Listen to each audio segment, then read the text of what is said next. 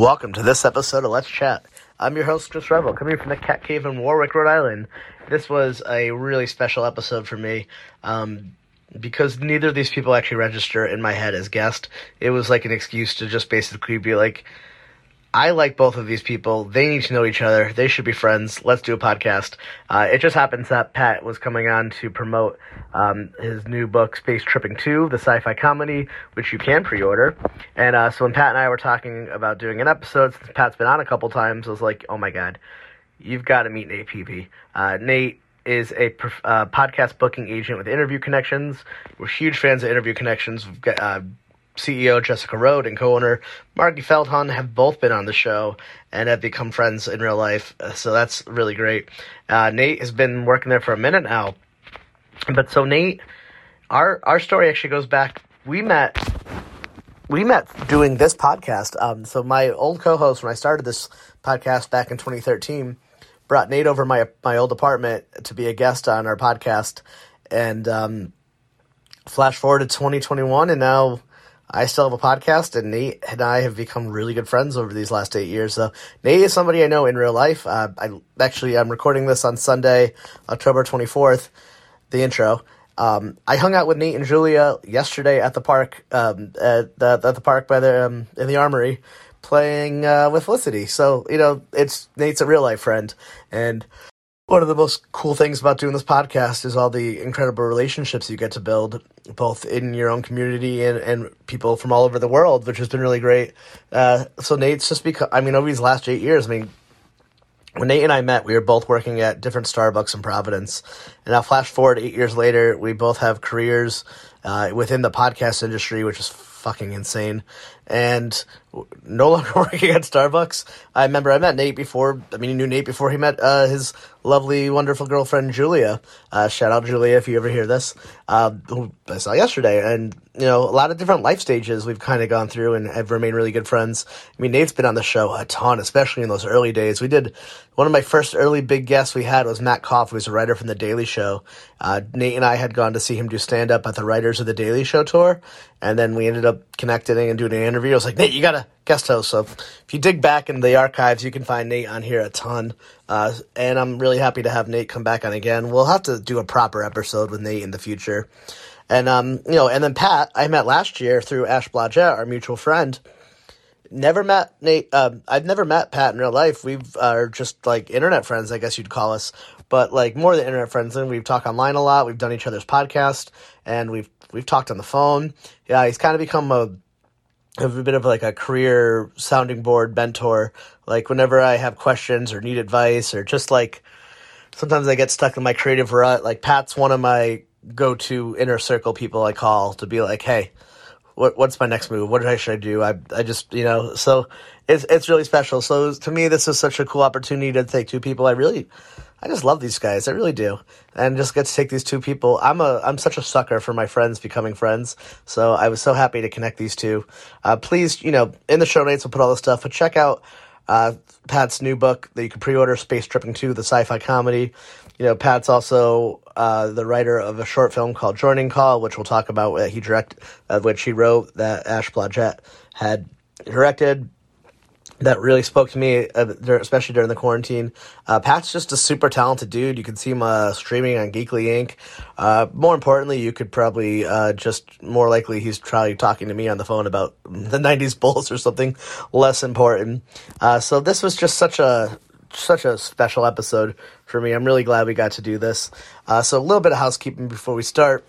oh, actually, if you want to check out Pat's podcast, he is one of the co-hosts of with Ash is um, Let's Rewatch, which I absolutely love. I know that I was able to connect him with uh, Taylor Morden, one of our past guests, and they, they did, I think they watched Clerks. I got to cover Air Force One, which is a movie I completely forgot I loved. Uh, so that was a really fun episode to do. Um, you can find us on at Let's Chat Podcast on Twitter, Facebook, and Instagram, Let's Chat Podcast.net for all, all that stuff. Uh, if you're going to be at the Rhode Island Comic Con coming November 6th, 7th, and 8th, uh, I will be there. And also, Vern from Cinema Recall is flying from Minneapolis uh, to come out. So, oh my God, I get to see Vern in real life. Um, hit us up. We would absolutely love to meet up if you're in the area let's grab a drink, let's smoke some weed, let's eat some food, let's go to Comic Con, buddy. Uh, let us know. We'd love to see you there.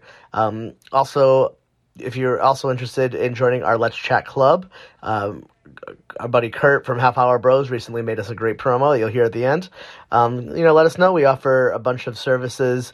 Uh, it's great networking. It's not networking. That's a bad word. It's really a great community of independent podcasters uh, where we kind of are similar to a network without the trappings of actually being on a network, and we both get to help each other uh, and support each other. We offer various services that we could do on top of that, including like a one sheet, uh, a spot on our website, all this great stuff. Uh, let us know if that's something you're interested in. Um, if you also are would like to support the show financially, we would be very grateful. You can support us on patreon.com slash let's chat media, where we also have a second podcast we only release on Patreon with uh, myself and Dwight from Broken Brain called Let's Chat Zeitgeist, where Dwight and I, usually weekly, will kind of break down the, the weekly zeitgeist of culture and with our mental health lens. And uh, what a what a fun episode. Uh, also, last thing, huge thank you to Robbie Sherman, our audio engineer, who has been able to take files that I record absolutely terrible because of lack of equipment at the moment and some other scenarios. Uh, still saving up to get some new microphones and whatnot. But I got to send these files to Robbie, and I don't know how he does it, but he makes it sound amazing. So thank you, Robbie. You can find him on uh, Twitter and all that stuff. I'll link all him in the show notes. All right, everyone, let's get to it.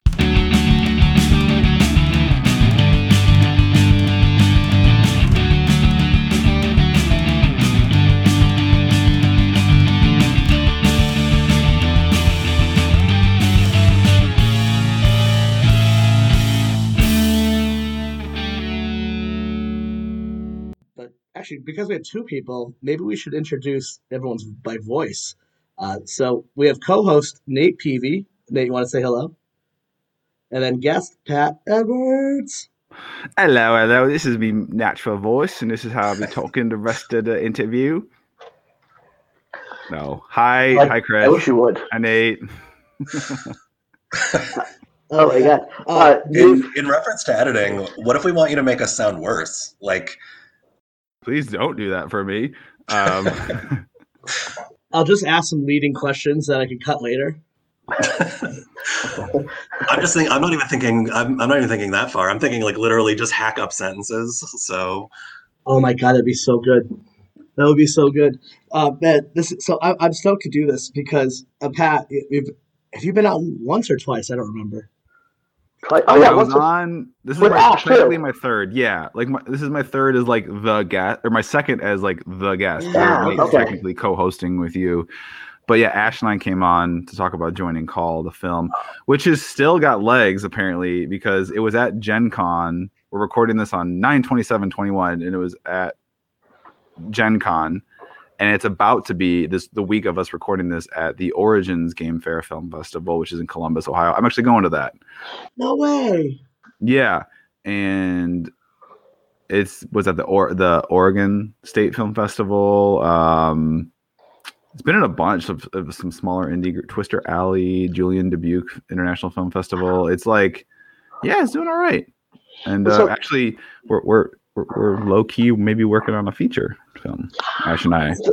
So, for for, for um, people who don't know, um, and I, I, I know I've I've geeked out to you about this a couple more than once, Pat and Nate. I think I think I've probably geeked out to you about it once at a bonfire with Julia too. Uh, so, Joining Call is the movie that short film that you wrote.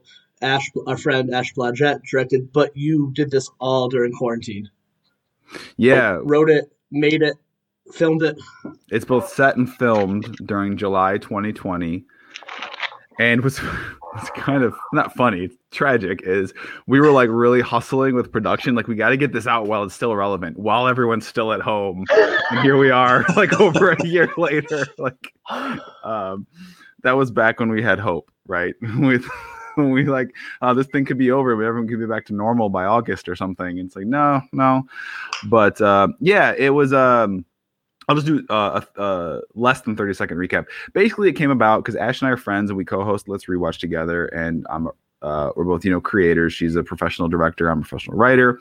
And she had made an offhand comment about how she had another film she was going to to to do that summer that basically got shelved because of COVID. And I love challenges as a writer. Um, of course, don't get me wrong. I write, you know, novels and things from a blank slate, right? I'm just making stuff up, creating a world. But um, I do other projects, uh, and I really enjoy challenges or like give me parameters I have to work within because I view that as like a, a, puzzle, right? Where it's you have to create this thing and it has to meet these requirements, but it can't do this. And I, um, as long as it's you know to a degree, I I enjoy that. I thrive on that. And then I was just thinking like, what's something that could be shot completely remote through like the whole film is a video call between friends and would still be engaging and fun to watch for 10 to 15 minutes. Um, so yeah, it's about uh, a group of friends trying to play some D and D over the internet, and and life keeps getting in the way. And it's really good. And surprise, packs packs quite the emotional punch. Oh, and uh, you had those little some little name actors in there, like uh, who who was it? I know, like Ify Nwadiwe is in it. Ify Nwadiwe is in it. Uh, Matt Young, who, if you are a Hello from the Magic Tavern fan, he plays Usidore. I'm not going to do his full name. it's that's only funny to the people that have listened to that show. Um, and then some really talented other folks like Natalie and Tara. They have their own that Natalie and Tara. They're a duo, like a YouTube duo. Natalie and Tara, and um, Kiri and her spouse Angelique. Um, they're great. And then Brandon and Timmy Morgan. Um, really great group of folks, and all brought. What I really appreciated was is uh, yeah, I wrote the script, but I think pretty much everyone of the cast, all eight of them, uh, there's at least one thing in the film that they kind of improved or they they that I just loved and fell in love with. And they took what I'd written and like I they, they like they saw what I was going for, and they put kind of like this feel like this feels a little more natural coming out of my mouth. I'm like, yeah, go for it. Like I love that. That's great. So. That's so dope. So one of the reasons I wanted to team you two up is because um, Nate is a tabletop guy and knows way more about D and D, and I know that's usually so the thing that is uh, whenever we talk Pat, that's always the thing that goes over my head. But our audience loves, so I was like, oh my god, I can bring someone who actually knows the stuff Pat's talking about outside of the other stuff I, that you do that I don't always know. But because, well, I mean, for anyone not knowing, Pat does a lot of things, so it's not like uh, you're uh, you're, you're kind of all over the place. So it's like I, I, try to be. I mean, yes, but also I'm very selective about the stuff I like devote time yeah, yeah. to a project. It's it's got to be something. Um, it's either like a super like a labor of love, or it's I think it's it's good career wise, right? Um, like the two things I would say that actually make me income are are my novels, which we'll talk about in a second here, and then yeah, the D and D writing because it's um for the most part, you know, like freelance where I'm getting like paid per word and stuff and and get a decent rate and um uh, might have to bug you again, Chris, to come back with Nate too oh. to talk about a, a, potential new project that's in its infancy stages right now that might be launching. Um, basically, I'm trying to do something a little different with the whole because D and D, all that. Stuff, I mean, it's having a real boom moment right now, Nate, as I'm sure you know. It's yeah, really, really having a moment. Um, you know, there are so many live stream campaign shows and podcasts and independent content being generated. Um, I'm curious in the we'll say call it the medium term, the longevity of it, because who knows how long fifth edition, which is the current edition of rules for the game, is going to be still relevant. Um, but it's really I because I, I, was putting together different things to maybe pitch some stuff to some sponsors or some fun some funding, and um, D and D or D and D related I'll call it so TTRPG tabletop role playing game content in 2020 every project every project on kickstarter that had like a ttrpg tag to it so that would fall under that umbrella of tabletop role-playing games collectively raised 230 million dollars on kickstarter last year in 2020 so it is it is really having a moment um, and I, I, I kind of had this one idea that I'm hoping to maybe debut in some point in the future that kind of merges the two sides of it, the content creation and the live streaming. Um, into something kind of a unique experience, but we'll talk about that at another date. Is that the thing you told me about? We talked about on the phone once. Yeah, yeah, yeah, yeah. Oh, yeah, mm-hmm. you guys definitely should talk because it's really cool. Mm. So actually, let me ask this to both of you guys because um, uh, for knowing both of you, I would never, ever, ever go into your origins of D and D because I would go over my head. But now I have a, a place for it. So like, let me ask you, Nate. Where did you, how did you get into D and D? Um, I mean, honestly, mostly through video games. Um, all the you know playing Baldur's Gate and stuff when I was a kid. Um, all those games were fantastic, and you know I'm I've always been like a fantasy dork. So um, I think I started running my own games when I was in like high school, college, and hmm it's and I've actually only just recently found a, um, a solidly reliable group that I can play with. But uh, isn't that the um, that's the the travail of trial? That's the challenge of all uh, all gaming groups. Yeah. The Mhm. greatest villain is scheduling. yeah. Right? Um, yeah, what about I'm- I'm actually different. It, al- I think it's allowed me to have kind of a different perspective uh, as far as coming in as a professional on it because I feel like most people I know have been playing it since they were relatively young, teenager, maybe college. I was uh, adult. I was in my 20s, late or mid to late 20s, the, the first time I played. Um, I'm 36 now, so I don't even know if I have a full decade in yet. Um, since the first time I played, but I just really fell in love with it. I, I, I might have actually listened to a real play show because they've been around for longer than people think, as far as people playing D and D and recording it and stuff. And I'm pretty sure I might have been listening to real play shows before I actually played the game and just kind of fell in love with it. It's like this sounds like so much fucking fun. Um, and then really sought out, you know, ways to play that and also create and also i just I, I create i can't stop doing projects and creating and stuff so it was it was twofold it was immediately as a i want to play this game to play this game but b is like i can do this i want to make this and i want to make Mm. stuff like this so Yeah, the thing that really hooked me about um, running games in particular is just the fact that like I've always, you know, I I, I write. I'm, I'm I'm a writer, mhm. and um, just like the different the different way that stories are told in that space is just so interesting to me like the it's it's a whole different it's still storytelling but it's just like a i don't even really have the word um it's just a oh boy i do this when i'm on camera um whenever i'm on the spot i just like lose my words um, don't look at him don't look at him look away I gotta turn my camera off. Gotta turn my camera off. Um, no, it's yeah, just the the difference in storytelling medium, medium, the way that like different themes and different um, stories are told um, through those game mechanics is just so interesting to me. Hmm For sure, yeah. I mean, it's it's a, a storytelling mechanism unlike anything else because it's not you're not just telling a story that you have total control over every little aspect of. It's you're creating the bones of a story, and then a group of very chaotic individuals are is gonna you know add the the meat on those bones, and who the fuck knows what it's gonna look like when it's all set. You have an idea, like you have a rough idea what the shape is going to be like, but one of the most unpredictable things in the universe is a D&D group. Uh, so you never know what the players are going to do. Um, yeah, so we'll do a whole rundown, I guess, maybe at the end of like all the different stuff. Uh, I could do I could do it now, or I could do it at the end. Of like these are Yeah, all the things I quick- do. There's got to be something you're interested in, listener. Oh. we don't even yeah i mean we don't even have to actually talk about any of that stuff it's just uh three guys i, I always joke with pat i'm always like uh i call him he's a, or ash i think and i have said this to each other we call you like our vin diesel friend because you're like ripped but you want to play d&d I am uh I am a very much a huge nerd in a linebackers, but I, I played yeah college and everything. Yeah, I am nerd jock. a giant dork in the linebacker's body. Yes.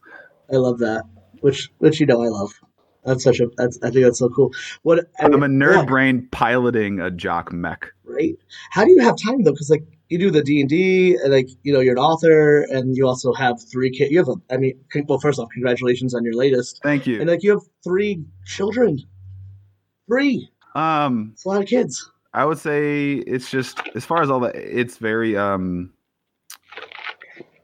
time management. It's just I'm super strict. I'm very disciplined with my time and my schedule. I uh, have cut out a lot of leisure activities, and that's okay because it's it's really asking a question: What do I want more? Uh, I used to be a really big video gamer, and I, you know, was loved the Halos and whatnot. I was a huge Halo player online. Yeah. I would log so many hours, and um, it was fun. But it was one of those things where it, that kind of had to be definitely my video game time has been the casualty as my writing career has taken off, and that's okay. I'll come back to it someday at some point, um, because I'm this is more rewarding for me, and that's okay if it's not. You know, and, and I I think video games are phenomenal and wonderful, and I think they are excellent tools for a lot of people as far as to de stress and decompress and uh, cope with the existential nightmare that is our current reality. um, but so it's one of those things where I'm just very. Um, I, we talked about I have a lot going on, but I'm also there's there's a there's a method to the madness. There's a reason I do the things I do, and I'm really big on like scheduling my day. And we also thank thank God for school and daycare for the, when it comes to the kids. Um, but uh, yeah, I know it's it's funny you brought that up because very recently I got tagged in a tweet of someone who mentioned uh, I haven't done it in a while. Obviously, I haven't been doing cons because of the pandemic, and um, would love to get back out and do this again. Is I had given a talk a couple times at some panels about um, like writing and getting started and how like you know the overwhelming majority of people have a day job and maybe a family and they're trying to write. And how do you do that or how do you find the time? And i kind of had this uh, talk that was kind of some hard truths about that. And like you just you got to suck it up. You got to find the time you know what's what is important to you? How bad do you want it?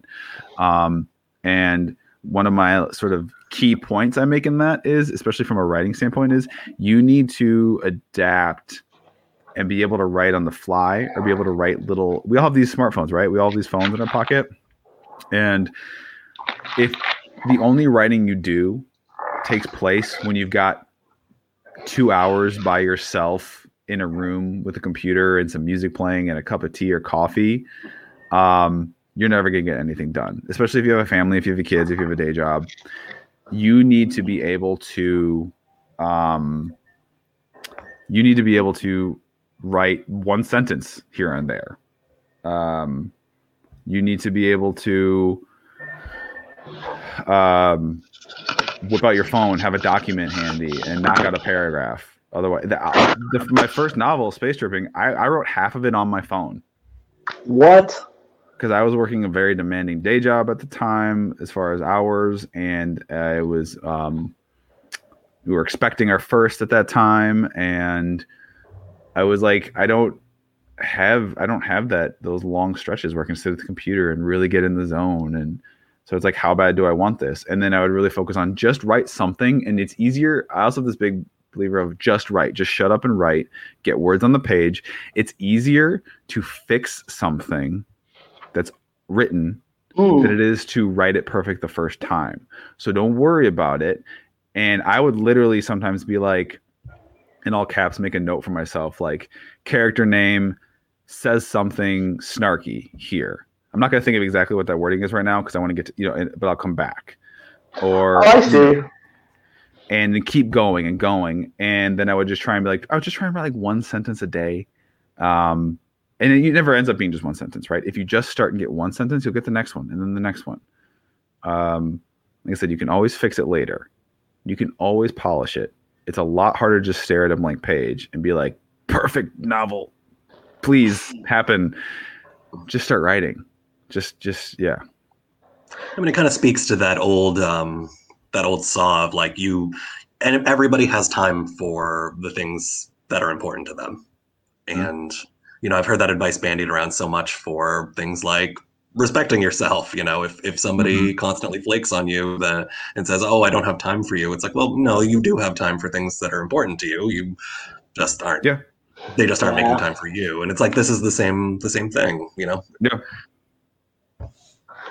I had a professor in college, and I'm I am not a writer like you two. Um, I actively hate it, but like I took a creative writing course in college, thinking I was like maybe maybe I just haven't I don't know.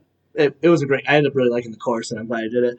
But my professor uh, Leslie Lewis, we would come in, and for the first half hour, we would free write, where it like Didn't matter. You just had to have pen and pen or pencil to the paper, and you just wrote for thirty straight minutes without thinking. Like and like you could draw. You could even write fuck fuck fuck fuck fuck.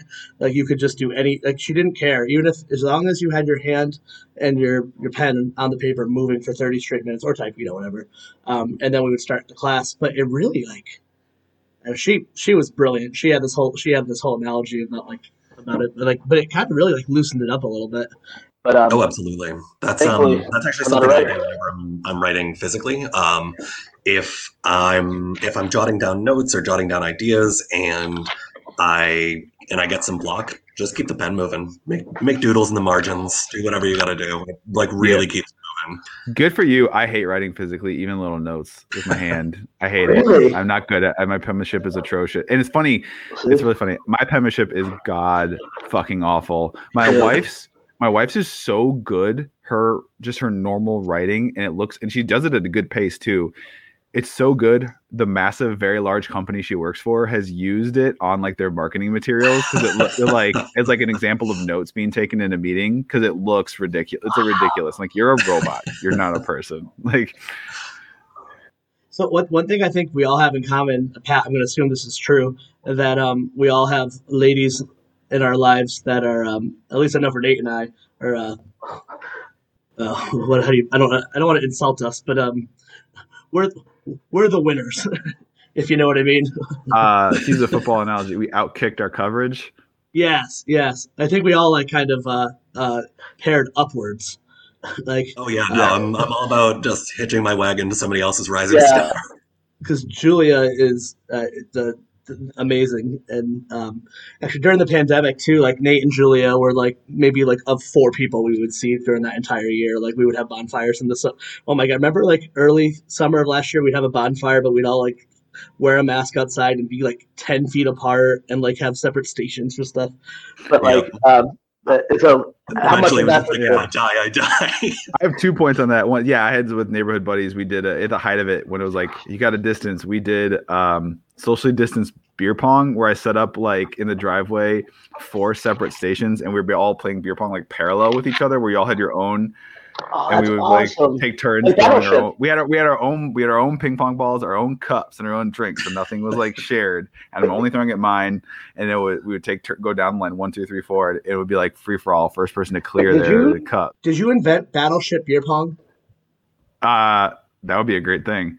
Yeah, let's write that down and let's let's uh, make a million dollars off of that one. But the other thing I want to go back to is about like our spouses. Like, should this be just us three dorks gushing about our wife guys, the podcast? I know. I, I just saw some like my old friends from high school. We're all like, "Can you believe we're all married? Somebody had sex with us." like w- when we were all like in high school, sitting around like talking about our future. I'm like, I never would have guessed all of us would have had like hot, awesome wives. Like this is pretty cool. or girlfriends and partners and stuff, and and some people had husbands. But it's it was um it's nice. So anyone out there in high school who who doesn't think it's ever going to happen, I promise it will. I'm in the example. I mean, honestly, like if if you're a gamer dork out there, like D- like Pat said, D and D's having a big renaissance right now. D and D's cool now. Yeah, You're yeah. allowed to Right. work. right? There's lots So of really cool, really hot people into D and D. Some hot That's people, So is your is your wife the upgrade, Pat? I, I'm just gonna as, as, as your wife, are you in our boat of like, like, wow, I'm the lucky one. Or the other way around. no, yes, I'm I'm the lucky one. Yes. Um, All right, the women aren't listening. Now we can go back to talking for real. Men talk. So, guys, what uh, what flavor of Axe body spray do you love the most? Meaning to hack this out. Yeah, if I know I want to commit, to it with you guys. yeah, if I feel like I just have a night where I want to be really disrespectful to women, I just put on some of that good Axe body spray and just cat call all night. I pick. I break out my box of, uh, of man wipes and my man um, my man themed Doritos. Oh, definitely. And my yep. And if I see a woman wearing a band T-shirt, I have to I quiz her immediately. Be like, oh, A big dog you- T-shirt. You've got a Nirvana shirt on you bought from Target. I need you to name their entire discography right now. I'm abstaining from this conversation. Is this not where we, we find in this? Is this not an incel support group? oh, God. oh, Oh Lord. my god. those assholes. Um, Chris, I'm gonna just hard segue. I like your hair, by the way. Oh, thank you. I'm actually having a really good hair day today. I was like, oh, Why'd you color it that? it's supposed to be red, but it started to fade to pink, and uh, I think I'm gonna stick with it. At one point, um, I don't know why it happened, but like I had dyed my hair blue, and Felicity, my, my daughter, loves Thomas the Train. So any one time anyone would ask, would be like, "Oh, I did it for Felicity because she loves Thomas," which is obviously a lie, but it made me look cool. And then, um, yeah, then then the then a seven year old told me it looked like Billie Eilish, so I had to change it. I was like, okay. And then, um, yeah, I don't know, this pandemic. I was I've been um, really really deep diving on the uh, pop punk resurgence of uh, like all the all the rappers are doing pop punk and all the pop punkers are doing like pop punk people are doing like uh, hip hop and then so I was listening to tons of that and then just kind of turned into like talking to my my friend Laura who does my hair. I was like, she's like, oh my god, why don't we just try something fun? I was like, all right, I got nothing else to do. Let's do it. So here we are. And it helped with uh Let's Chat Live too, because I kept up doing like all these video things, and I was like, man, I need to stand out because everyone looks alike on these videos. Round face, glasses, white dude. Yeah, I mean, you're talking to yeah, uh, a white dude who has a beard and a shaved head. There's Yeah. you've never seen that look before over here, right? Yeah. Uh, yeah, Yeah, I what- love that. Oh my god, it's it's devastating at, at my job because I swear to God, I'm like one of like four white dudes with shaved heads, glasses, and a beard, and Yeah. it's just, and it's like at first I was the only one, and then they just started, they started appearing. Mm-hmm. That's so funny. I don't know, I don't know who's who's stepping on my style, but So, um, how was uh how was Disney World this last trip? It was good. Land, right? You're in California. Is that Disneyland? Orlando, yeah. It, uh, Disney World. We went to. Yeah, here, I didn't realize how much of a Disney per- um, person you are. Like I remember you telling you, I was like, damn, because at our Let's Chat Club we have a couple, uh, couple of different podcasts who do Disney podcasts. There's the Disney Navigators, which are like they're local, they're really fun, but it's like a cynic's guide towards um, uh, Disney, and then Defining Disney, where they did like a whole rubric of like about the Disney. So I've been learning a lot about like Disney fandom and Disney nerdom of of, of late. It's a culture, man. It Um, is so cool. I I married into it. Um, Oh. Obviously, I liked stuff Disney stuff as a kid, and then I lived for five years out in LA when I was really young. So we went to Disneyland a lot. Um, when I was at that you know magic age of like you know like three, four, five, six, uh, you know, um, and I married. Yeah, my wife's family has pretty much that's been like their number one vacation destination her their whole lives. Like they go, they've gone like they go like every year. Um, and then we were dating, and I was invited to go on their family trip when we were, you know, obvious we were pretty serious, and and I was cynical at first a little bit. Uh, you know, we're in our in your twenties, and you're like, we should what? We should be going to like Cancun and and like getting shit faced by the pool. And she's like, just shut up and come. And then I go. I was like, oh, we still get we, we day drink. That's what we do all day. We walk around Epcot and just day drink all day. I'm like, yeah, okay, I can get down with this. And then you indulge in some little bit of nostalgia here and there. Um, it's a lot of fun, and it's a whole. Then it's a whole new. It's a whole new experience now with kids. But um, for anyone who's cynical about it, if you like good food and good cocktails, Disney World is awesome. It is. They have really leaned into that Ooh. And put a lot of money and effort into having a ton of really great dining experiences and food like just different food and drink experiences and um magic kingdom's the only park where you really i mean there's a few restaurants you can but you have to be like inside sitting down but magic kingdom's the only park where you can't really drink walking around but epcot animal kingdom hollywood studios you can I never knew that. um, yeah, yeah. Um, but uh, it's just it's just fun, and now with the kids, it's it's great to see. Our, our older two are of that age where they can really like they like the characters, they know the characters, they're excited to go on the rides and things. It's just they're they're getting big enough where they can go on some of the faster rides and bigger rides. It's a lot of fun. Uh, as far as going now during everything going on in the world, um, it was okay. I'll say, you know, we we we talked to our pediatricians. I've got, you know, we about what was going on and the precautions we were going to take, and um, the, the our girls, our toddlers, they were really well behaved. They were good about wearing their masks. Honestly, at Disney World, they do a pretty good job. They're doing a good job about spacing people. Like I never really, I feel, I feel more at risk going into my local Target than I did down there. Yeah, That's that's, what what I heard. They're super strict about masks at all indoor. There's signs everywhere. They do not hesitate, the staff, to check you, to check people if they don't have it on or even on properly. Like so many times, like, sir, pull your. Not to me, but like, sir, because I'm a fucking grown up and I know how to wear a goddamn mask. Like, it's been, how long has this been, this fucking thing been? And it kills me when I see people with their noses hanging out. Like, how? How are you still doing I this? don't even. Um, but like you know, they were quick to check people. Like, no, please put your mask up, or please put it on if someone just kind of walks in and doesn't have it on. And um, it was more the only thing that was kind of nerve wracking was like the flying, right? Like because that you, you basically get who you get, who's around you, and it's like please Yeah. be. And I was lit the whole flight. I'm like my head's on a swivel, like looking around to see if anyone's got their mask down. I'm like, I'm gonna fucking say something. How dare you? Don't you? We had like at night we had those KN95 masks for the flights and stuff. Mm. Um, my wife's already like talking about doing the next one. I'm like, yeah, you can take the girls if you want, or your sister can go with you, or I, I just don't want to take. I'm not. I'm not chomping at the bit. Take the baby on another trip again, just because Oh, I was like, all right, we, we got lucky Yeah. this time. He was really well behaved. Just- We got lucky this time. We everything went really well. Everyone had really good mask etiquette, like on the plane around us. Um, we had these like air purifiers, but um, yeah, it was a fine trip. It was fun. Um, definitely needed to get that out of the system, right? Because it'd been just so long. Because we've been What was Star Wars Galaxy like? Oh, phenomenal! I had done that before. I had done it. We Okay. are the last time we had gone, just happened to be September of 2019, and it, we just happened to be there the week after it opened. So I got that whole experience. Um, Wow. I had a fun. I think I documented on Twitter at the point. I had gotten up really early one morning, and I was like, I, I just need to go and like knock out everything, and then we can come back with the kids. But who knows how long the lines are going to be?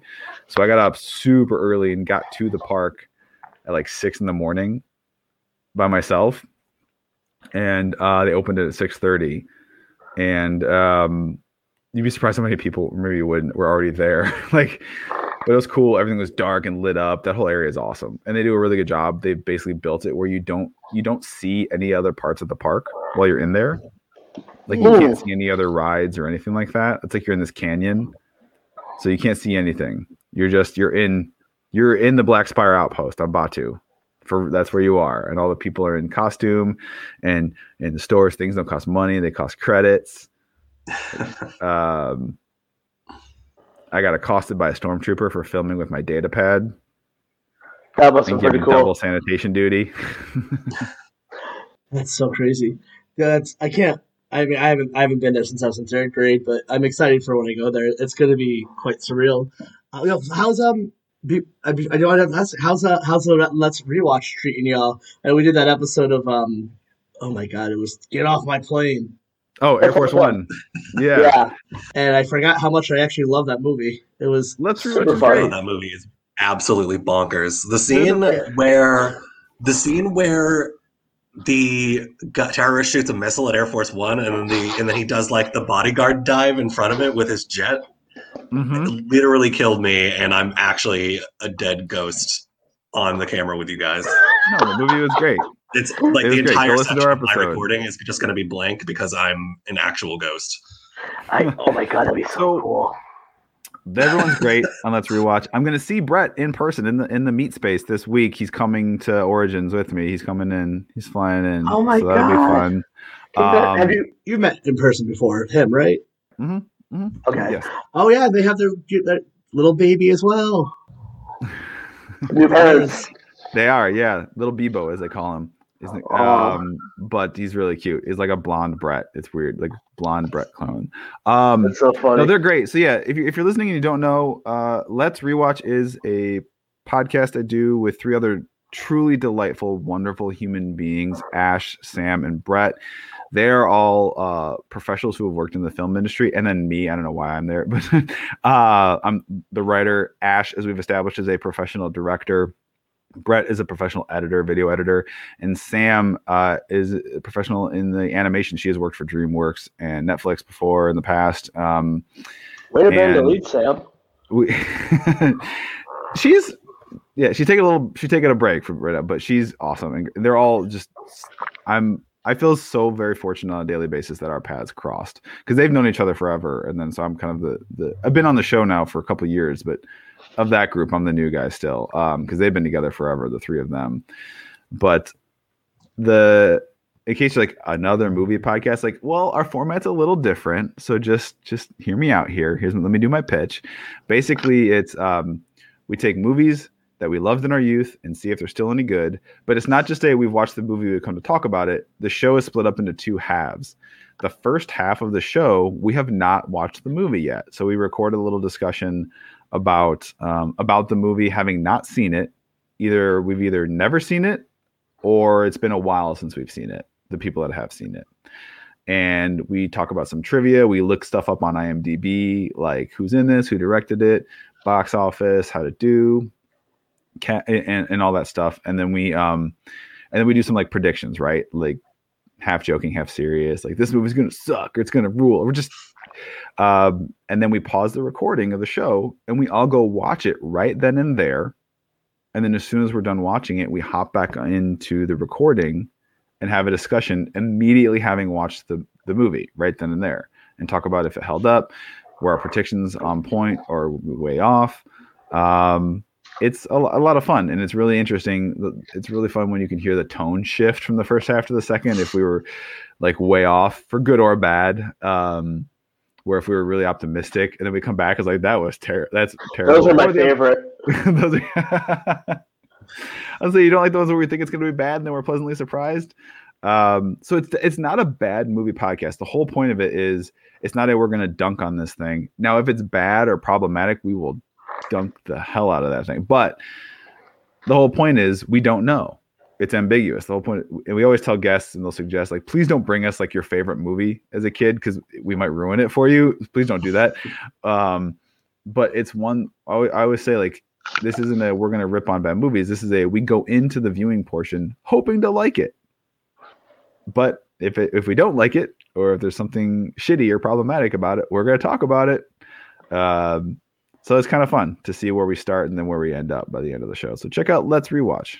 It's it's fun. It's it's a yeah. It's a really. Uh, there's sometimes too like there's stuff I expect that I'm gonna love and it's gonna hold up, and then you're like, oh, nope. or or the flip side is like a goofy movie which I like I didn't have much memory of, and then your episode about it, and I was like, oh my god, that movie's a piece. That's a gem. Like that's like a legit piece of art. Yeah, but I just it's been a while. Maybe my personal favorite of all Disney songs.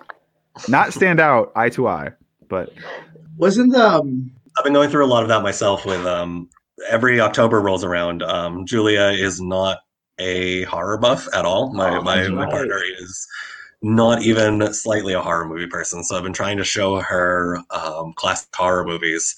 And boy, it's like I think I must have I mean, a lot of problematic faves out there, of course. Horror, horror as a genre is woof, got some problems.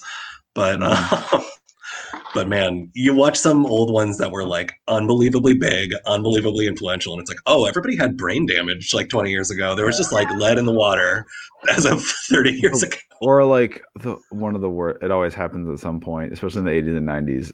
Whatever whatever number of sequel they get to, it's like let's do this like psycho killer but in like an urban setting. And it's like, oof, this is Oh. going to be very racist and problematic. I think they've Oh all God. done it. Like, I'm pretty sure they've done it with Jason. They've done it with the Leprechaun. They've done it like, is yeah. It's like, oof, oof, no, bad executive.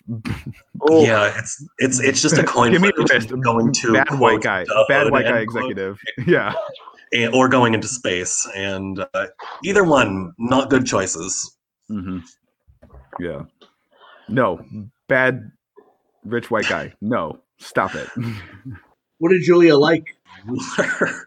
What is Julia like that you showed her? um, let's see. Um, Nightmare on Elm Street was a winner.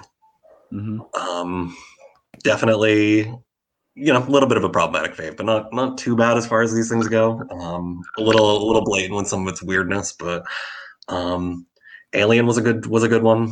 Although you know, not a not a huge body horror a body horror fan, so the the gore is a little tough. It's just the one Um, thing. That movie is also a masterpiece. The first. oh yeah, it's incredible. is- Like It's I don't think there's a single thing wrong with that movie. No, I would say it's yeah, it's one of a few perfect movies. Like there's nothing you like you could say, oh, we could do this. I, I think every scene is exactly what it needs to be in that movie. Yeah, hundred percent. It's just like it's so tight. It's Mhm. so scary. Even like even the even the gory parts are like they're so sparing, and when they Yeah. happen, it's like so shocking and Yeah. just just an amazing movie. But speaking of aliens, right? Am I right, Chris? Am I right? Um, uh, let's see something else we talk about. I was like, oh sure. I never seen that one. Um, that's right. What what uh, what tabletop are you guys playing right now? Um, well, I'm on um, just fifth edition, fifth edition D and D. um, so I again, one of my other When you have time. No, no, no. I I mean, I do have one that I play. I play in a regular live stream game, and it is actually uh, we have a nice little intimate audience because we, we want to do something different again. And I have a show on the Geekly Inc. channel on Twitch, and it's a it's an afternoon show, and it's Thursdays at two p.m. Eastern, two to four.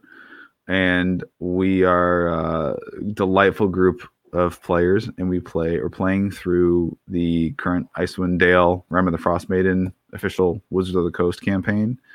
Um, we're sponsored by roll 20 come check us out. It's a lot of fun uh, sometimes we do giveaways and things it's called darkest days of dale on geekly inc thursdays at 2 p.m uh, but chris what i was um, when I said about the aliens, I was just I was jokingly segueing into the books, the the space tripping.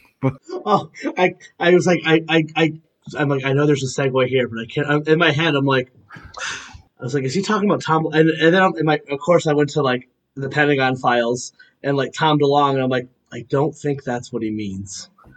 I don't think we're gonna do a pop punk. We're not gonna talk about Blink 182 this time. I mean, we could. I I did. Hey, Tom, turns out Tom DeLonge wasn't completely wrong. I mean, he's not right, but he's just not as wrong as we thought. The joke's been made a million times already, so I'm not new. This isn't new ground. I'm not you know breaking any comedy ground here, but I do love that bit from like last year. It's like that's how fucked up 2020 was, where it basically was confirmed that aliens are real, and we're all just like, not now. We're dealing with some shit. I don't got time for that. That's too funny. Um, I well, I mean, and the the good news is that uh, Mark and Tom have officially repaired their friendship, uh, so that's been really great. And Mark Hoppus has made a full reco- is making a recovery from his cancer, so that's also really nice. Heard about that, and that's sad. I Uh, don't know, I don't know these people, but I think I do. Yeah. well, this, yeah. So speaking of aliens, actually, you know, why I reached out to you, Chris, uh, about you know coming back was because Did you write not one but two books that are coming out this October? did uh so so the so my very first novel is space tripping and it came out already but then um through because this industry can be wonky you know um i had made some I, i've made some changes to my who i work with and my representation and my publisher so at the beginning of this year i signed to a new publisher black rose writing they're great love them Oh, and thanks. And then what we did was we got the rights back to the first space tripping from my original publisher. And then I wrote a new short story that's never been released. And it was included at the end. It's like a little epilogue between the first and second book. So as a um Chris, will this episode come out, I assume, after October 5th? That's yes. Okay. So as of when you're listening to this, the so after October 5th, on October 5th, the first book, Space Tripping. Now we threw in a we, I, I added a chapter that had previously been cut and then added the short story. So we're calling kind of like a new version of the first book. It's the same uh Space Tripping, the mysterious case of the mysterious case. And that is now available. You can get that in paperback and ebook, audiobook in production, um, wherever books are sold, whatever you want to do. You can buy it directly from the publisher. You can buy it from Amazon, Barnes and Noble, and you know it's going to be all the you know all the distribution. Um, it is a comedy, sci-fi, misadventure, you know, romp. Um, it's uh, it's very Hitchhiker's Guide. It's like if it, it's like an American beer-soaked curse word laden Hitchhiker's Guide uh, to the Galaxy, and um, just like a fun little yeah, check it out, space tripping. So and then so that's now available. As if you're listening to this, you can get that new version of it. Check it out, new cover. Actually, Chris, the new covers for the first and second book created by Brett from Let's Rewatch. They're gorgeous. I'm in love with them. Wow. Check that out. If you go to my Twitter at the Pat Edwards or my website, thepatedwards.com, I'm, consistent. There'll be a link. Would love your support. You can check out the book, buy it, read it, leave a review. I'll love you forever. And as of you're listening to this, if you get the first book, you read it, you like it, by the time you're listening to this, the second book, Space Tripping 2, The Chaser, is available for pre order to be released in December of 2021. So, I would love it. As Chris alluded to, I do have children. I would love to. Make sure they have food and medicine. yeah. Um, please buy my book. I will. You will be my best friend. You know, link up with me on Twitter. I, I'm. I live on Twitter, and uh, we'll be buddies and shoot the shit and have a fun time. And, and I promise you'll like it. It's a lot of fun. It's just fun. It's just it's a fun. You know, do you want to hear about alien? You want to hear about aliens like getting drunk and, and cursing a lot and just getting into little misadventures across the galaxy? You know, I do. come on, Very it's much fun. do. Yeah, What was the that process like? Um, I remember talking. I remember like like a lot of people, 2020 just put a wrench in everyone's works. So like you know, we, we, uh, I know we talked extensively off mic about like various opportunities and career parts for us and stuff. So uh, what was that? To, what was that? I'm, I'm glad that you landed in a good place and so happy to hear that ended nice. But what was that experience of that like? I remember we talked at one point. There was a little up in the air of like, oh shit, what do I do next? yeah. So there was actually another speed bump along the way. So I was with this first publisher, and then for reasons I'm not going to get into, I, I basically was looking for something else. Um, I had actually connected with a, another publisher at a con, and they they were they're small, but they were local to me. They're small indie, and I kind of liked their vibe. And the and the people that ran it were like, "Look, we're small. We're trying to we're new. We're trying to build like a little stable of authors who we believe in, and we can build something around. But we're also we're the real deal. Like you know, you just give us the book, we do marketing, all that stuff. I said, great. We, you believe me, I believe in you. I'm all for it. Like, I'd rather, you know, um, honestly, I'd rather with some partner with like a smaller organization that like believes in me than with like a massive organization where I'm just they don't give a shit, right? Um, unfortunately, their business model, they're great people, excellent, nothing, you know. Unfortunately, their business model relied heavily on con revenue because they would get a booth at like Of every course. con, like every week, like every weekend, they would get like you know they would have a booth at major cons for their authors and get their authors set up, and that was a ton of their revenue. And so 2020 basically killed their business model, and they kind of had to suspend operations. The owner was very gracious and said, "Look, I'd love to work with you in the future. I'm releasing you from your contract if you find some if you find a new home because I don't want to hold you back." I'm going to reach out to you again at some point. It was very nice of them. Yes. Uh, and in the meantime, I want to shout out a good friend and writer of mine who's we've become good friends over the last couple of months. Um, Brian Fitzpatrick. He's another writer who we also started at the very same publisher, and he's on Black Rose Writing. And and he and I were just talking like in Messenger, and I was like, "Yeah, I'm just figuring out my next movie." He's like, "Oh, you're unattached right now?" And I said, "Yeah." Uh, he said, "Okay, here, email email my publisher. You should go there. I'm really happy there. Um, I think he'd be a great fit. I'll put in a word for you. Um, so yeah, he made the, I reached out to them and then they wanted to re- reprint the first book, do the second one, and then we'll possibly do the third one too. It's, and then maybe next year or so. Um, so that was how that journey went. Oh, that's awesome. I, I just hope to get back to cons. Like, like, oh god, I can't wait. I'm going to Rhode Island Comic Con. I'm also really selective because sure too, COVID and kids. I'm really selective about con stuff right now. I wanted to do Origins because it's close to me. I live in Ohio right now currently, and it, you know it was an easy one to get to. And I have a I have a handful of friends that are going that I haven't seen in a very long time. And the short film is in their film festival, so it's like doesn't it's not really costing me anything out of pocket because they got comp tickets for having a you know a film in their festival. Yeah. So I like going. I'm most people. I love going to cons. I don't mind the hustle of it of trying to sell books and stuff and interacting with people. But you know, having small kids too, I try to be as things hopefully we keep trending and hopefully we trend in the right direction where we can have more of a normal 2022 with things with cons. Um who knows right? This could be life forever now. Um that being said i, I try to be not while my kids are so young i try not to i try to be present and be very active in their lives and not you know fuck off every weekend because that's just not cool. Um so i'm really selective about that right now but i do enjoy them. And i'm sure as my kids get older and older, I'll probably do more and more. And I, you know, I'll probably be doing a big circuit, you know, 10 years from now, like at every, you know, hitting every single one, all the majors. But Imagine when you get to take them with you. or yeah, when they get old enough, they can come with and stuff and they can enjoy that. And that's fun. Yeah.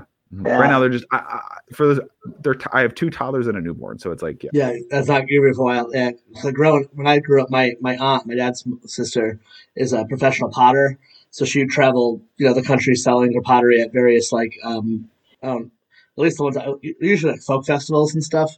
So like whenever I was a kid, I would we would go see wherever she would come through, and it it, it was it was a fun. day. I'm pretty sure she just used me as a pawn to, to sell her art for her when I was there. But it was fun because then like I would be like a like a kid, and it'd be like this huge festival. And because I was technically a vendor, you get to go behind the scenes and do all that stuff. And you know, of course, none of these were people that mattered to me at that age because I didn't know who like you know Pete Seeger or any of these people were. But it was still really fun looking back. I'm like, oh, and it was really special. Yeah. Oh, totally. I mean, uh, in the before times, before COVID, I'd be, I'd be at like a con if it was like a local one, and then my wife would come by with the, our daughters this is before our son was born and have them in little space themed dresses. and Oh she'd like, oh, I'm like, I visiting love that. and then people are like, I'd be like, yeah, you want to buy a book? Like, I know. Yeah, I, I spend way too much money at Comic Con every year. Artist Alley. God damn it. Oh yeah, I can't. I can't go anymore. Like I just, it's a personal. I have to put limitations on myself. I just yeah, it's just it's like I I go to Artist Alley and I'm like, oh, I buy money. I get the celeb like the celebrity signings, and I'm I'm, I'm that's there for pe- people enjoy that. It's just not the thing I like as much. I just love the the Artist Alley and like the toys and all that stuff and the panels. They're so much fun. Uh, yeah, I'm going this year. Um, I'm I'm I'm super stoked. I'm I'm excited. Well, I went to a collectibles convention a couple Saturdays ago that I had gotten a press pass for, but that was like much smaller. But it was that was still really fun. It was kind of cool to get back. Like, oh yeah, people, humans, things. I love this. yeah, that, that was our first kind of experience the, when we were on our vacation we already talked about, and that was, it was a little weird at first, like being around that. Like you're outside and people are, I feel like are, don't crowd each other. They're better about kind of giving personal space and stuff. Um, but it just still felt weird. But like out in the lights from our Right. cave or our house, like I know it's it is fun because and especially because you have like a newborn, uh, uh, you have like a, such a young child. Like I I noticed like I I worked out in the world during the whole thing, and like my wife Victoria worked from home, and like it, it was funny to see the parallels of the people who worked at home versus people like who had to go out every day. yeah, Some to the, sometimes I get to a point I'm like, oh, I'm, I think I'm too comfortable. I need to I need to dial this back a little. Yeah, we we've we definitely have been on the far far end of the cautious spectrum through this whole thing Understandably. because you know my wife was pregnant through the whole pandemic. You know, her whole pregnancy was during the pandemic, and then both Little our kids. jobs. We're very fortunate. Both our you know work allowed us to work from home, and uh, you know we had a really real. And everyone says we actually legit had a really tight bubble of people that we would see. You know, and it would be like, and we still got COVID at one point. It was terrible, um, but. uh we um you know we we do the whole like get tested and before we see anyone have them get tested and all that stuff so we were you know um yeah we were super super super cautious You you didn't waste any time though. You uh, you made a movie during quarantine as well. no i mean man i say i did i wrote that script ash all glory and honor and credit to ash because that was just she is so talented and skilled actually i like skilled better than talented because i feel like talent implies like natural whereas Yeah. skill is something you like work for she is incredibly skilled Yeah. filmmaker and she is very devoted to her craft and i can't say enough good things about she will be directing major motion pictures i mark my fucking words you know put yeah. it you know Uh-huh. like Yep. tattoo it to my skin put it on stone she is very skilled and very competent, very good at what she does. Um, it is a matter of time. You know, if you have an indie movie studio and you need a really, really, really talented director, look up Ash Blodgett. If not, you're fucking up. I know, because like I, I, I give this my pet peeve was even still you still see this when you watch TV, like the Tonight Show or something, and they want to like and they have someone come on and it's like clearly a shitty Zoom call, and like you're you're NBC Universal, you have billions of dollars, and then you know you all made joining call on the shoestring budget, and it, it, it literally looks besides the content, but it, it looks like a professional movie.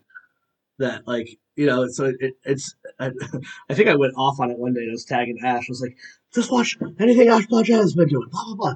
Yeah, I know. I want her to do a Marvel. I, I'm sure she does too. I'm waiting for her to do a Marvel movie. I would like to write one.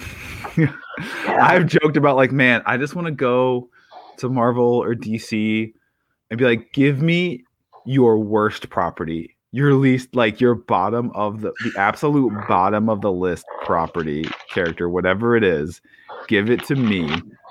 Let me take a crack at it on spec or something. You know, I, I Oh, would I would so do fun. that. Let me see what I can do with that. Yeah. Yeah, I don't know how DC Condi- Condiment King or whatever it is, that one villain. Like, give me con. Let me see like I can make a dope condiment. If you start with uh the children, do you watch? Do any of your kids watch that Spider Buddies one? It's really cute. That's like new that just came out where it's like it's Yeah. like Peter Parker and Gwen and, And- and Miles, all Miles. together. They It's- just it's- discovered it recently, and really uh, yeah, they like it. Yeah, I'm like, that's still Marvel. that counts. yeah, Uh, yeah, yeah. Yeah, I'll do kid shows. Yeah, Yeah, I, I know. that's whenever I try to show Felicity something that I might have somewhat interest in, nope, doesn't care. So I have to, I, I, I can't show it to her. I'll just be like, yeah, whatever. I don't care about Spider Man. It's fine. It's too funny. Goodness. Um, before we kind of wrap it up, is there like anything that like we missed? no, I'm trying to think. Yeah, so I mean, if I see like Surprisingly on track for us. yeah, I'll just I'll just kind of wrap it up with like if I seem like someone who makes stuff that you might find interesting, please check me out at at the Pat Edwards on Twitter or the patedwards.com. Um I yeah, I've got the podcast that's rewatch on movies. I've got the D and D show. I write D and D. You can see links. I, I'm a writer, contributing writer to a couple of different gaming publications. Um, but really, if if you do want, honestly, if I'm going to be super selfish here, if you do one thing, I would really appreciate it if you could uh, go and order Space Tripping one and or two, either or. Um, it's you know something I've really poured a lot of time and effort into. I'm I'm deep into three and uh, getting real emotional because I don't know if I'm going to write more after the third one. Um, we'll see. We'll see how things go. But uh, what opportunities and where I want the career to go after that. But um, yeah, would would really uh, love and appreciate your support. I think you should make it a threat that you're not going to write another one unless people pre-order. Yeah. Lobby, unless Netflix adapts them, I won't make any more. So everyone tweeted Netflix, make a space tripping series. That's how uh, shows get made, right? I mean, honestly, probably if enough people. Yeah, to this point in the game, I'm like, as as I said, I'm like, I have no idea. I don't know how you make TV shows, Years ago, the internet bullied a studio into changing the Sonic movie. and it worked. Yeah. So Yeah. can you all bu- bully, Man. can y'all bully a streaming service into adapting? Crackle. Yeah. Crack. Fuck. Yeah, Yeah, I'll do I mean- that. Sure. Is CISO For still real a though, that's something we, No. we can get. That's something we can dig into. Um, the new the Mario movie coming out that everyone's freaking out. Oh yeah, please bully Yes. that over. Yeah. Oh my god! Are you on board? no. I with the lead Not cast, really. the I mean- the main cast. No, absolutely not. Why is Chris Pratt Mario? the wildest That's one. a great question, Chris. He's not Anya even Taylor Joy, or Anya Joy Taylor as Princess Peach is my brain melted when I saw that. She's like the she's like one of the hottest actresses in Hollywood right now. She's so in demand. It's such like she's such a big deal right now. And just seeing her tagged her flagged on a Super Mario Brothers movie, I mean, What- I like Jack Black as Bowser. Yeah, that's probably okay. Just But Yeah, it feels like it feels like casting decisions done by like GameFAQs era 2011, just mhm. completely bananas. Hmm. Yeah, it, I remember seeing. I was so confused. I was like, "Oh god!" Did you all see that uh, Mario movie from the was it the late '80s, early '90s with John Leguizamo? Free. We've done it on the show, Super Mario Bros. Oh yeah, the worst. Bob Hoskins and John Leguizamo. So weird. I had nightmares of that movie for years. Not great, but it's it's like great, So- but not great. It's like bad, but good, but it's bad. It's bad. It made no it's good, sense. Bad. It's good, bad. Yeah. It's Just bad, good. unbelievably talented actor Bob Hoskins, drunk off his ass, and They actually were drunk a lot during the filming of that movie. it's true. Someone broke their hand or something. when They're like, they don't Oh, that's John- right. But yeah, That's we, we do- I- go go go look up if you're interested. Let's rewatch the Super Mario. Let's go. Who who was your guest on that one? I have to go back and listen to that. if memory serves, top of my that whole movie find is uploaded in its entirety on YouTube right now, and I don't Yeah. think they're taking that down. Yeah, uh, they probably don't care. They're like, whatever. No one's buying this piece of crap. That was God. Oh, damn, that Christina was. Ladd, she's great. She does she does book reviews for Geekly Inc. Oh, that's so cool. Oh, awesome. Nate, do you have any pluggables? I know you're not really a social media guy. Um, probably the Super Mario Brothers movie on YouTube. I think. You go watch that. Yeah. Um, I don't know. I mean, I've got like I've got like upcoming stuff in the works, but it's not going to be released in the next couple weeks or or month or so. So, um, you know, just uh, I want to plug going for walks outside, drinking plenty of water. Not getting vaccinated. Don't wear your mask. Be a sheeple. Yeah, absolutely. Uh, take uh, eat um eat the horse paste. Yeah, don't be a sheeple, everyone. Yeah, Uh, don't be a sheep. Just eat uh, don't take. horse sheep. Don't take any of your vaccines ever. Who, who needs life saving med? I mean, I'm I've I've put a lot of money on bringing rubella back, so um, I think everybody should contract rubella and don't get vaccinated for it. I love that. That is perfect. Uh, awesome. Thank you guys so much um, for doing this. Um, uh, yeah. Well, Nate, when you have that other stuff to plug, let us know. We'll have we'll have you do a proper return because I don't think you've been on since it's been a been a gap since you've been on the show. It's So- been, I think, as we discussed, I think I was on episode 13, and then Yeah. I, A couple somewhere down there, but I then I took a sabbatical, and Yeah. here I am. wow, God, time goes by so fast. Awesome. Thanks so much. This show is a proud member of the Let's Chat Club. Learn more about how we're helping podcasts to build conversation, connection, and community at letschatpodcast.net. Why, hello there, podcast friend. I'm Ash Blodgett, co host of the podcast Let's Rewatch. Together with my co-host and Red Opera D&D campaign writer Pat Edwards, we made a short film in quarantine called Joining Call. And it's finally coming out. The film is the story of a group of people trying to get together to play D&D via a video chat. But all the usual quarantine issues get in the way, such as kids, Daddy, is this Game of Thrones? Bobby, what are you doing? in Daddy, No, put me come on, down, it's bedtime. poor internet connections, Thou must cast ye techno devils from thine magic picture box. couples at each other's throats, I want to blow some ogres up with a fireball. Why is your first instinct to always kill things? And more. Zoe, stop drinking. Oh, that reminds me. I haven't had the boss yet. The film basically takes a snapshot of what life is like right now through the lens of nerds. So join us on our quest November 20th over on my YouTube channel Laughstash TV for the film's premiere. You can get there by going to youtube.com slash laughstashtv. And that's stash as in S-T-A-S-H. Till then, I'll just be over here practicing my nat 20s. Ooh, critical hit.